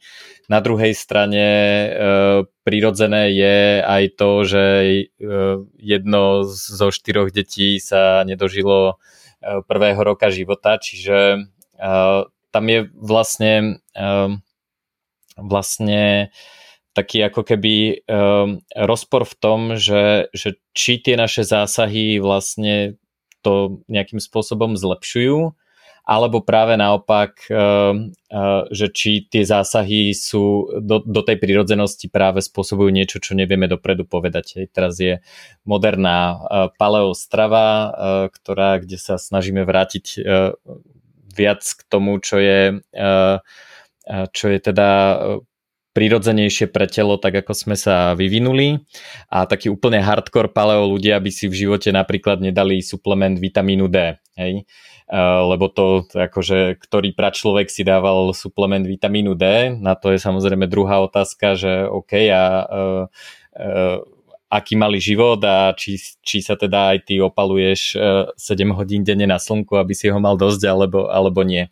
No a s týmto súvisí vlastne nielen prírodzený pôrod, ale aj moja ďalšia otázka, že ani rodina vlastne nevyzerala tak ako teraz. Hej, že, že teraz aj po tom e, pôrode, ale vlastne aj počas toho, toho rodičovstva uh, je to tak, že že proste rodičia prídu uh, s, s dieťatkom novým domov a otec niekedy začne chodiť do práce, ma, mamina je na, na nejakej materskej rodičovskej dovolenke a, a nemá nikoho. Hej, čo teda pôvodne nevyzeralo tak, pôvodne to vyzeralo tak, že, že ženy e, niekde v nejakej dedine alebo v nejakom kmeni e, boli spolu a spoločne sa všetky starali o tie, o tie deti. No a ja vlastne vnímam aj tú tvoju úlohu trošku, uh, že, že byť tou ženou, tou ďalšou ženou, ktorá, uh, ktorá vlastne pomáha a takou tou skúsenejšou v tomto. Ale ako vlastne vnímaš to, že, že, že máme takéto nejaké uh, malé rodinné jednotky, ktoré sú vlastne izolované od, od komunity a podľa mňa e, je aj dosť ťažké, aby ten otec vlastne poskytol to, čo poskytlo 5 ďalších, e, ďalších mamičiek v okolí e, z rodiny alebo, alebo teda z toho, z toho kmeňa, z tej, z tej, z tej komunity. Mm-hmm. No ako to vnímam? Uh, myslím si, že niekedy presne ako to bolo v komunitách, ako fungovali, že si uh, viac generačne predávali tie informácie a fungovali proste tak, že, že na dedine veľa žien malo deti, tak si tak akože postrážili navzájom a tak. Uh, my fungujeme už úplne inak, ale myslím si, že mojou úlohou a úlohou ďalších um, dúl a popôrodných dúl a možno aj laktačných poradky je práve to možno združovať takéto maminy a a robiť im taký aspoň pomysel, aspoň nejakú pomyselnú komunitu.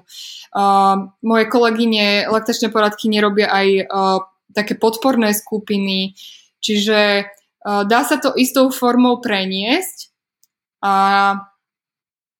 a dá, sa, dá sa to robiť možno uh, trošku komunitnejšie a spoločnejšie, ale myslím si, že už to, už to nebude nikdy také, také, ako to bolo a, a myslím, že je to aj pre nás, teda pre mňa je to uh, veľmi ťažké si predstaviť, hej, že, že síce na jednej strane si to tak akože uh, predstavím, že by to bolo nádherné, ale určite sú, by tam boli veci, ktoré by mi uh, nevyhovovali, takže uh, ja si z toho beriem niečo, uh, nejakú takú inšpiráciu v tom, že spájajme sa, združujme sa a naozaj aj tie ženy uh, majú neskutočnú oporu už iba v tom, že sa spolu stretávajú a majú s kým uh, komunikovať, keď majú rovnako staré deti, hej, že to je taká, to je obrovská podpora.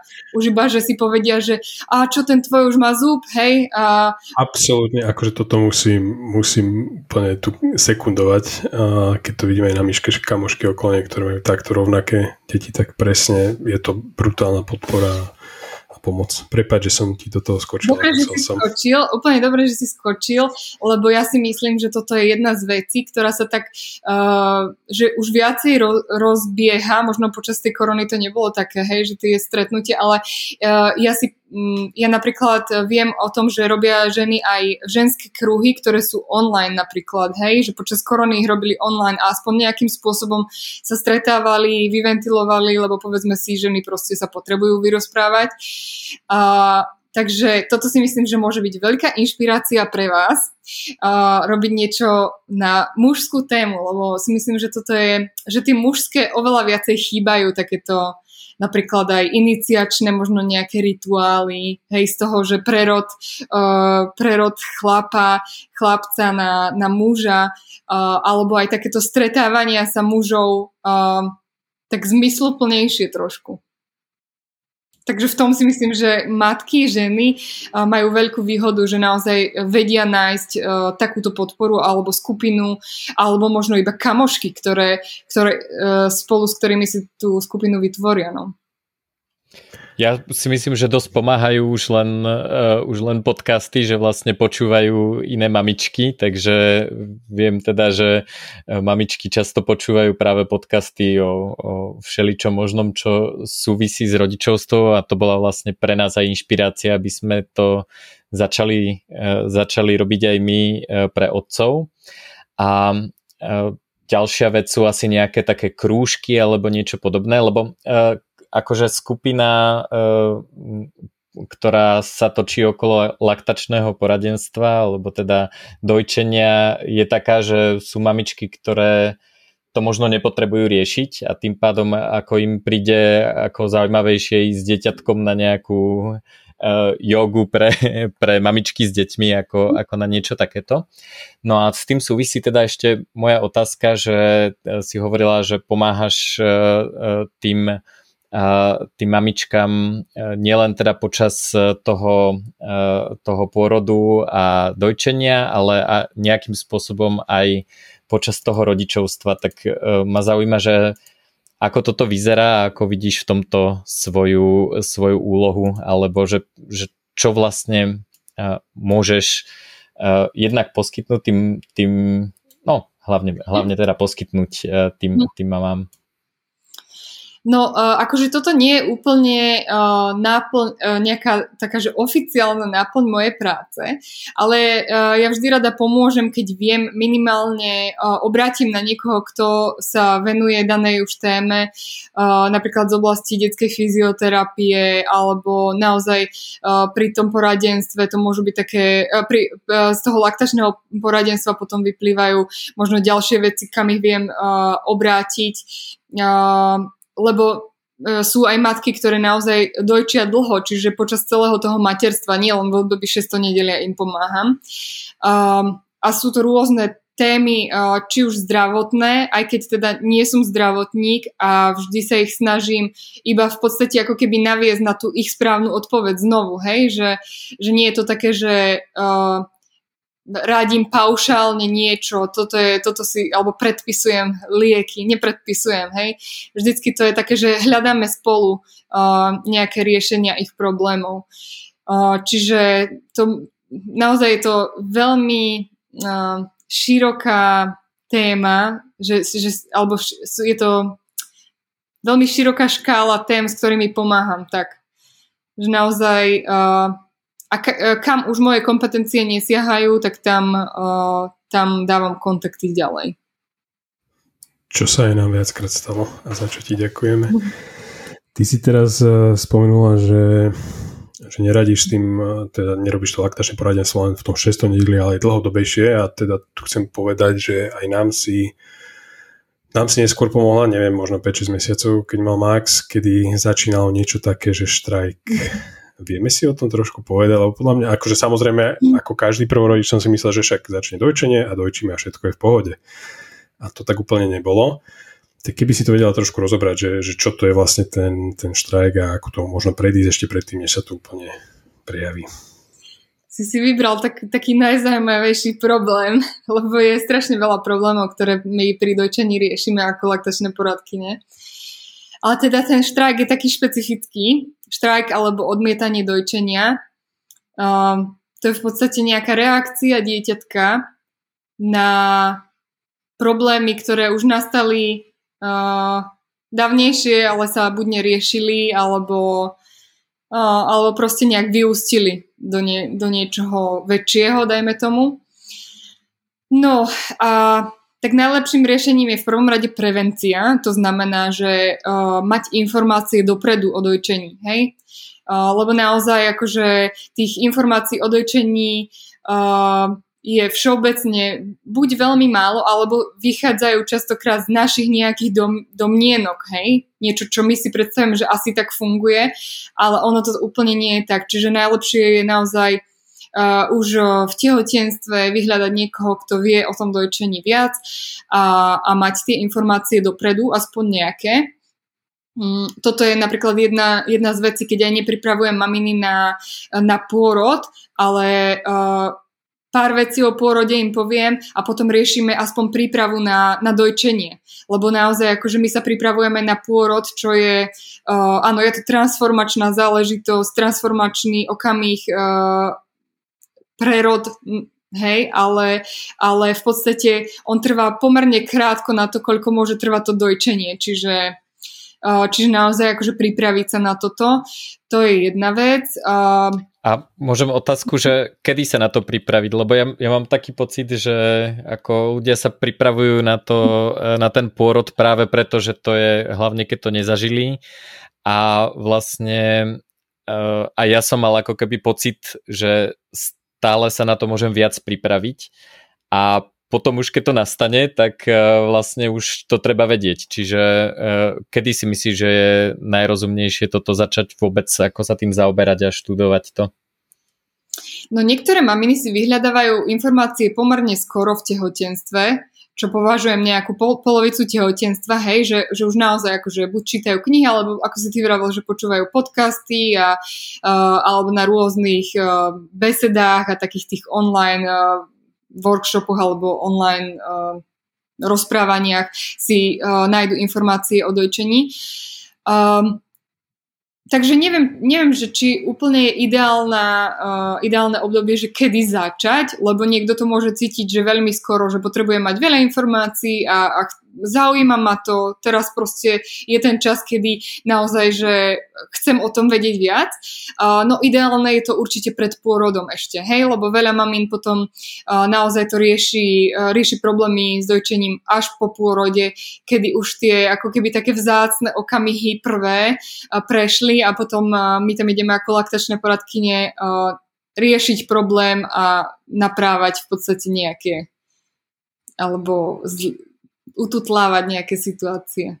Takže je, je ideálne, keď sa pripravia dopredu. Uh, aspoň naozaj, že nemusí to byť, uh, že mám načítaných 6 kníh, ale uh, minimálne čo odporúčam je taká tá brožúra od Mamily a to je uh, pri, um, teraz to nepo toto, uh, príprava na dojčenie, uh, praktický návod uh, na dojčenie. Dúfam, že to niekto z mamily bude pozerať a teraz uh, mi povedia, že to nie kniha. Uh, nie, naozaj, akože to je praktický návod na dojčenie, je perfektná kniha, v ktorej je milión obrázkov uh, a dá sa naozaj veľmi uh, rýchlo prečítať, čiže také základné veci uh, ako príprava sú, sú tam. Uh, a keď, keď nie je žiadna príprava, akože v zmysle, že si um, dohodnúť stretnutie s laktačnou poradkyňou, tak aspoň táto kniha je dobre mať preštudovanú pred uh, tým pôrodom. Aby potom, lebo to dojčenie začína už hneď po pôrode, takže uh, aby sme vedeli, že na čo je dobrý kontakt kože na kožu. Uh, hej, to sú tie prvé kroky k tomu, k tomu dojčeniu a k tomu budovaniu vzťahovej väzby.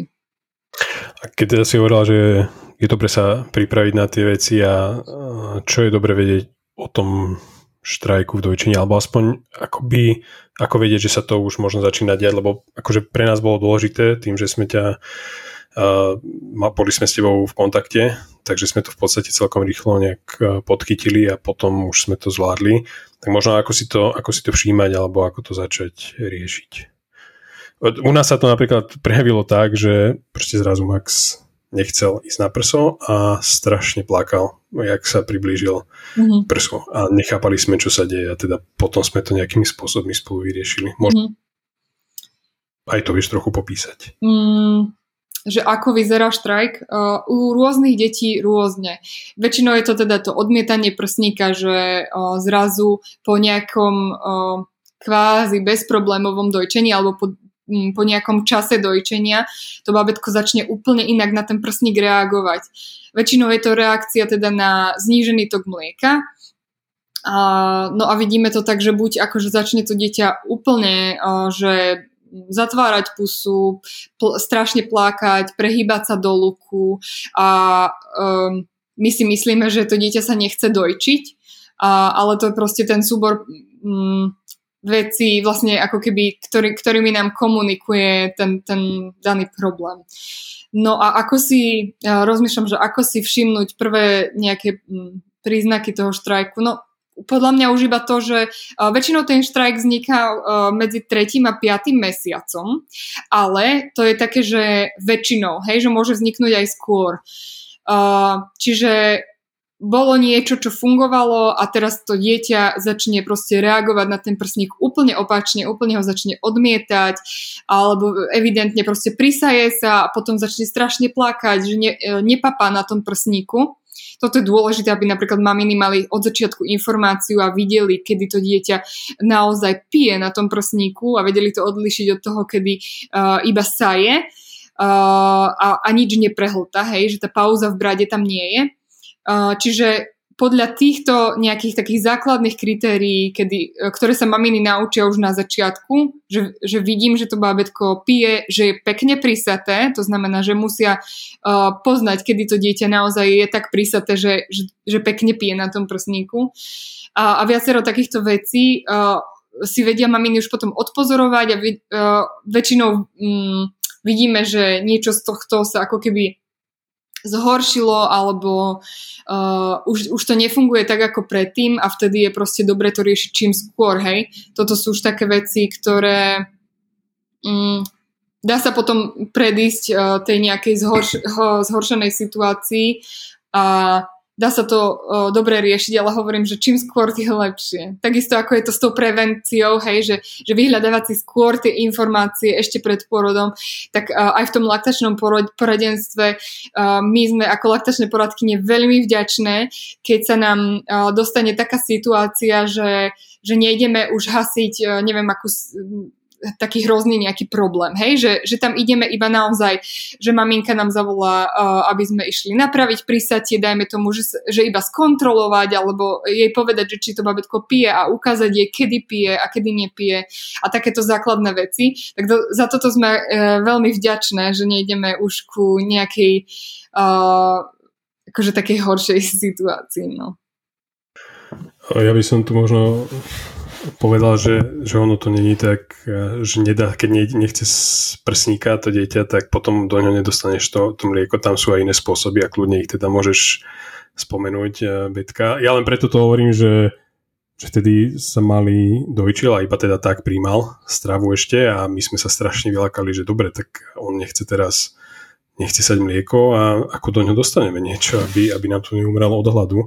Mm. Samozrejme sme sa zlakli to ako prvorodičia, čiže sú aj iné spôsoby a dá sa to nejak riešiť.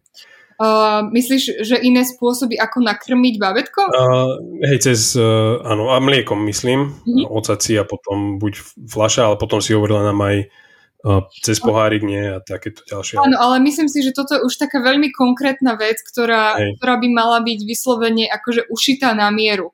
Čiže áno, sú iné spôsoby krmenia babetka, môže, môže to byť cez pohárik alebo uh, cievkou, či už cievkou po prste a dostávame dieťatko ku prsníku, aby potom bolo krmené zase uh, na prsníku uh, aj dokrmované cievkou. Hej, toto sú, je to dobre spomenúť kontraste s tým, že väčšinou ako po prvé siahame po flaši, hej? Že, uh, že existuje aj niečo iné, čo menej pokazí dojčenie ako, ako napríklad flaša alebo klobúčiky, to sú také tie tvarovače na tvarovače bradaviek. Um, Čiže existujú aj také spôsoby, uh, možno je dobre vedieť to, hej, že, že to dieťa neumrie od hladu, keby na... To som chcel zdôrazniť, uh, áno, samozrejme, poradte sa s laktačnou poradkyňou a toto, toto nie je poradenstvo zdravotné ani nič aj. podobné, ale chcel som zdôrazniť to, že nie, dieťa neumrie od hladu, uh, ale teda chvíľu mi to trvalo to uvedomiť.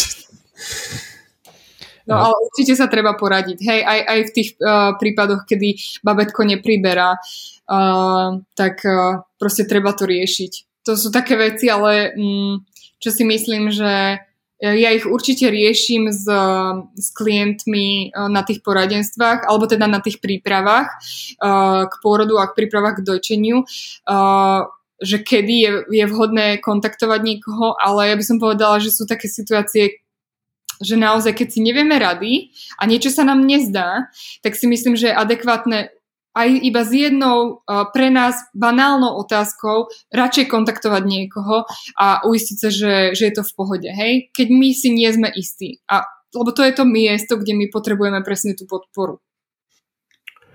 Niekoľkokrát sa nám to s tebou stalo a vždy si veľmi ochotne odpovedala. Ale ja to tak vnímam aj s lekármi, že často máme pocit, že ako prečo sa lekárov pýtame blbosti, hej, ale tak sme e, klienti toho systému zdravotného a e, oni sú tam práve na to, aby nám odpovedali na veci, ktoré môžu byť problém alebo, alebo nejakým spôsobom uh, no, majú nejaký, nejaký dopad na, na to zdravie, takže uh, nebáť sa, radšej byť za úplne blbého. Aspoň to je teda moja stratégia. Tak hlavne preto, že ty, ty nevieš, čo môže byť a vieš s niečom horším alebo nie, že tam je tá neistota. Tak hej, mm. ja s tým... Ale také... Ano, ale... Mm-hmm, prepač. Taký liek číslo jedna, čo by som poradila v každej jednej situácii pri problémoch s dojčením je uh, určite kontakt koža na kožu. Lebo to je proste všeliek, ktorý my uh, by sme mohli používať oveľa, oveľa viac. Uh, on dokáže naozaj um, veľmi pomôcť s mnohými problémami, či už s reguláciou telesnej teploty, tepu, um, dýchania bábetka. Naozaj uh, pri tom dojčení je kľúčové byť, uh, aby matka bola náha s tým dieťaťom v kontakte. Takže to by bol taký taký liek číslo jedna, ktorý by som odporúčila pri, uh, napríklad aj pri štrajku. Mm-hmm. No je to, je to tak, že uh, ja som tiež mal pocit, že mám strašne veľa otázok. Samozrejme uh, zistil som, že to, čo teda zistí každý, kto, kto začne googliť nejaké odpovede, tak zistí, že na každú otázku je Eh, odpoveď eh, jedna aj presne opačná, takže, takže ja, som, ja som napríklad potom prešiel eh, na knižky z takých buď od autorov, ktorým nejakým spôsobom verím, alebo nejakých trošku inštitúcií s lepšou reputáciou, mm. ale potom je samozrejme dobré sa aj pýtať a niekedy nie je dobré čakať na to, kým si prečítam 300 stranovú knižku o niečom, ale, ale vlastne ako vyriešiť to hneď. Čiže um, je super, uh, že ste tu pre nás a dokážete nám poradiť. Um, ja by som na záver možno, skoro na záver sa ešte opýtal, že čo podľa teba dokáže dať dieťaťu otec uh, a nie je to úlohou matky. Teda, teda také, že, že e, či, či je niečo, čo ťa napadá, alebo čo, o čom si myslíš, že v zásade e, matky by nemali riešiť. Ja ako ja to vnímam teda veľmi v súvislosti s tou bezpečnosťou a s tým prostredím, čo si ty hovorila, že, že to už je niečo, kde, eh, kde by sa tá matka mala nájsť, že mala by, mala by ona už vnímať, že ona už je v tom bezpečnom prostredí a nemala by riešiť, ako sa, ako sa získava, ako sa zabezpečuje, ale či ťa napadá možno niečo iné, alebo k tomuto, keď chceš povedať, že na čo sme tu teda my otcovia a, a čo je nejaká naša unikátna úloha. Mne prvé, čo napadlo, že čo vie otec ponúknuť, že svoju chlpatú hruď takú nemá zaručenie. Jasné. Takže ale určite s tebou súhlasím, že to je to bezpečie a taký ten pocit zázemia. Uh, uh-huh. Akýkoľvek si v podstate tí partnery nastavia medzi sebou a ako im to vyhovuje, hej, v každom partnerstve to funguje inak. Uh, a ešte mi napadlo, že uh, iné potrebuje od svojho otca dcera a iné uh, syn. Pre, pre dceru je to také, že dcera si cez svojho otca predstavuje v podstate svojho budúceho partnera. Hej? Čiže nejaký vzor toho, ako bude vyzerať jej budúci partner, aj keď to nie je úplne, že možno priamo, ale predsa len tie deti nasávajú z nás všetko a oni na takej aj podvedomej úrovni proste vidia každé naše správanie, to ako napríklad otec sa správa ku matke. Hej, oni si veľmi toto všímajú. Uh, Včera sme sa smiali, lebo moja dcera prišla, eh, prišla k manželovi a dala mu do ruky takýto kvie, eh, taký kvietok, takú nejakú púpavu, alebo čo to bolo a hovorí, že, že ocino, chod za maminou, daj jej kvietok a povedz že ju ľúbiš tak uh, on za mnou prišiel mi kvietok a povedal mi, že ma ľúbi a som celý čas pozerala, ako mala sleduje, že, že aká tá situácia bude, hej, že, že ako to zahráme.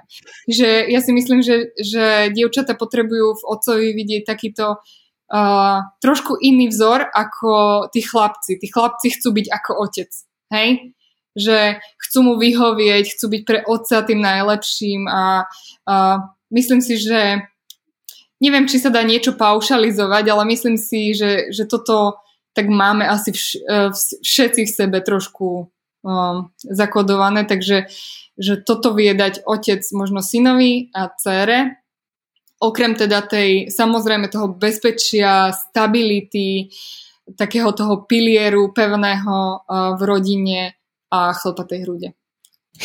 Super. Dobre, nebudem si holiť hruď nikdy v živote. Betka, blížime sa pomaly k záveru. Ďakujeme ti za ten čas strávený s nami. My máme také klasické otázky na záver, že teda viackrát sme spomínali aj Jura, aj ty možno nejaké knihy, že je dobre si prečítať. Aj nám si nejaké dala pre, počas teda tej prípravy. Uh-huh. Čo sú podľa teba také top, top zdroje, keď sa chcú rodičia pripraviť na, aj na pôrod, ale potom aj na tie prvé týždne, mesiace? A či už sú to knihy alebo aj nejaké iné formáty? No, ja si myslím, že top zdroje máme v sebe. A to je naučiť sa znovu používať taký sedliacký rozum. Ale samozrejme, žijeme v dobe e, veľa informácií, mám, mám tu aj nejaké knihy, ktoré ukážem na záver, ale najviac by sme mali čítať svoje dieťa.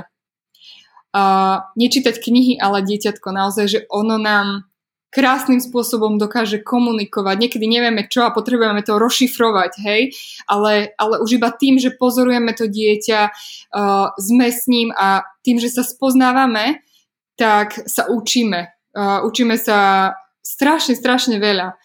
A myslím si, že rodičovstvo je pre mňa asi najkrajšia forma nejakého osobného uh, rozvoja. Takže čítajme v prvom rade svoje deti, a potom uh, čítajme uh, praktický návod na dojčenie, v prípade, že chceme vedieť teda o dojčení, alebo uh, web Mamily, www.mamila.sk, dúfam, že som to povedala správne a tam sa dá veľmi pekne vyhľadávať, hej, akýkoľvek problém pri dojčení, tak si napíšete hociaké slovičko alebo nejaký liek, ktorý, či sa môže užívať počas dojčenia, takže všetko si to tam viete pekne vyhľadať čiže Mamila web a knihy, ktoré by som odporúčala o rodičovstve. Našla som si tu, že o rodičovstve.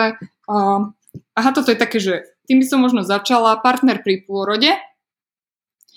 Uh, ale je to taká kniha, ktorá je dosť obšírna, čiže ja by som ju dala tak prelistovať alebo vypichla z nej možno nejaké také mm, najdôležitejšie veci. Ale kto chce čítať, nech číta. Uh, potom uh, veľmi pekná kniha, už je aj novšie vydanie, je, že Psychológia pre milujúcich rodičov. Tam sú také rôzne aspekty toho rodičovstva, aj jedno z nich dojčenie, spánok, uh, kontakt kože na kožu, spá, spánok e, v spoločnej posteli napríklad, alebo takéto témy, takže psychológia pre milujúcich rodičov. No a dve také knihy, toto mám, neviem prečo nejakú nálepku, ale toto ste mali asi aj vypožičanú, to je koncept áno, áno. Je to v podstate kniha o takej tradičnej uh, výchove a o nosení uh, detí a o tom kontakte. Uh, to je veľmi, veľmi dobre sa číta a a je taká tenšia, takže koncept kontinua by som odporúčila. A ešte teraz som nedávno čítala, ešte mám požičanú z knižnice knižku od e, psychológa Ivana Štúra a to sa volá, že kto chce žiť, nech sa kýve. A je tam, uh, sú tam veľmi dobré témy, ľahko sa to číta, lebo je to formou rozhovorov.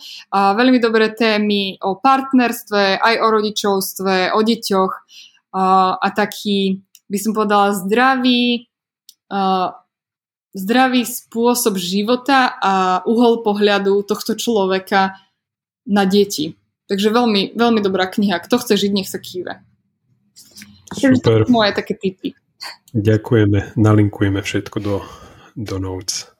Ešte sa teda opýtam na Duli a teba, aj keď predpokladám, že Dulu si väčšinou hľadajú mamičky, takže hm? otcovia e, v tomto môžu relaxovať a je dôležité, aby si mamička vybrala uh, takú Dulu, uh, aká, aká jej vyhovuje, ale teda keby nás počuli sme také, také klebety, že občas tento podcast počúvajú aj nejaké mamičky alebo budúce mamičky, tak, tak aspoň im môžeš povedať, že kde teda nájdu buď teba alebo nejaké iné duly alebo ako si ju môžu vybrať. Samozrejme som počul a teda vnímam, že mamičky najviac fičia na Instagrame, no. takže, takže asi tam sme sa tiež dohadovali cez Instagram, takže čo, čo bolo teda asi, asi prvý človek, s ktorým sme sa dohadovali na podcaste cez Instagram, takže asi to tam tak viac fičí.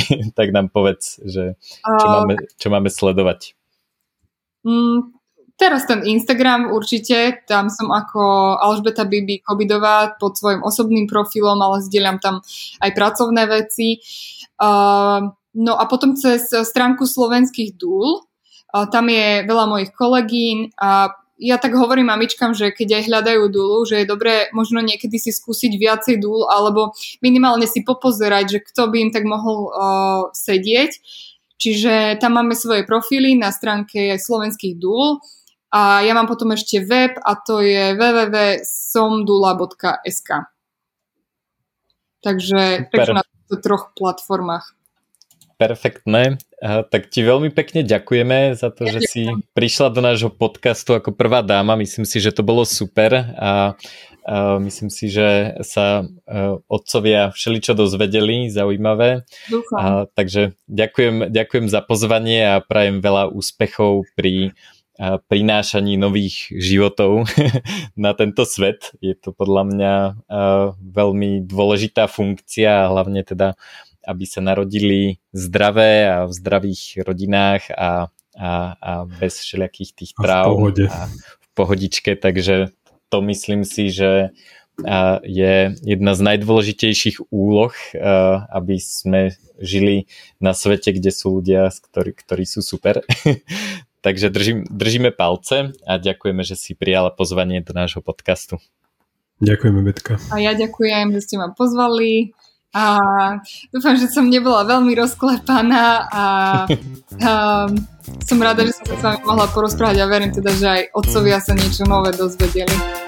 Ďakujem. Tešíme sa. Ahojte.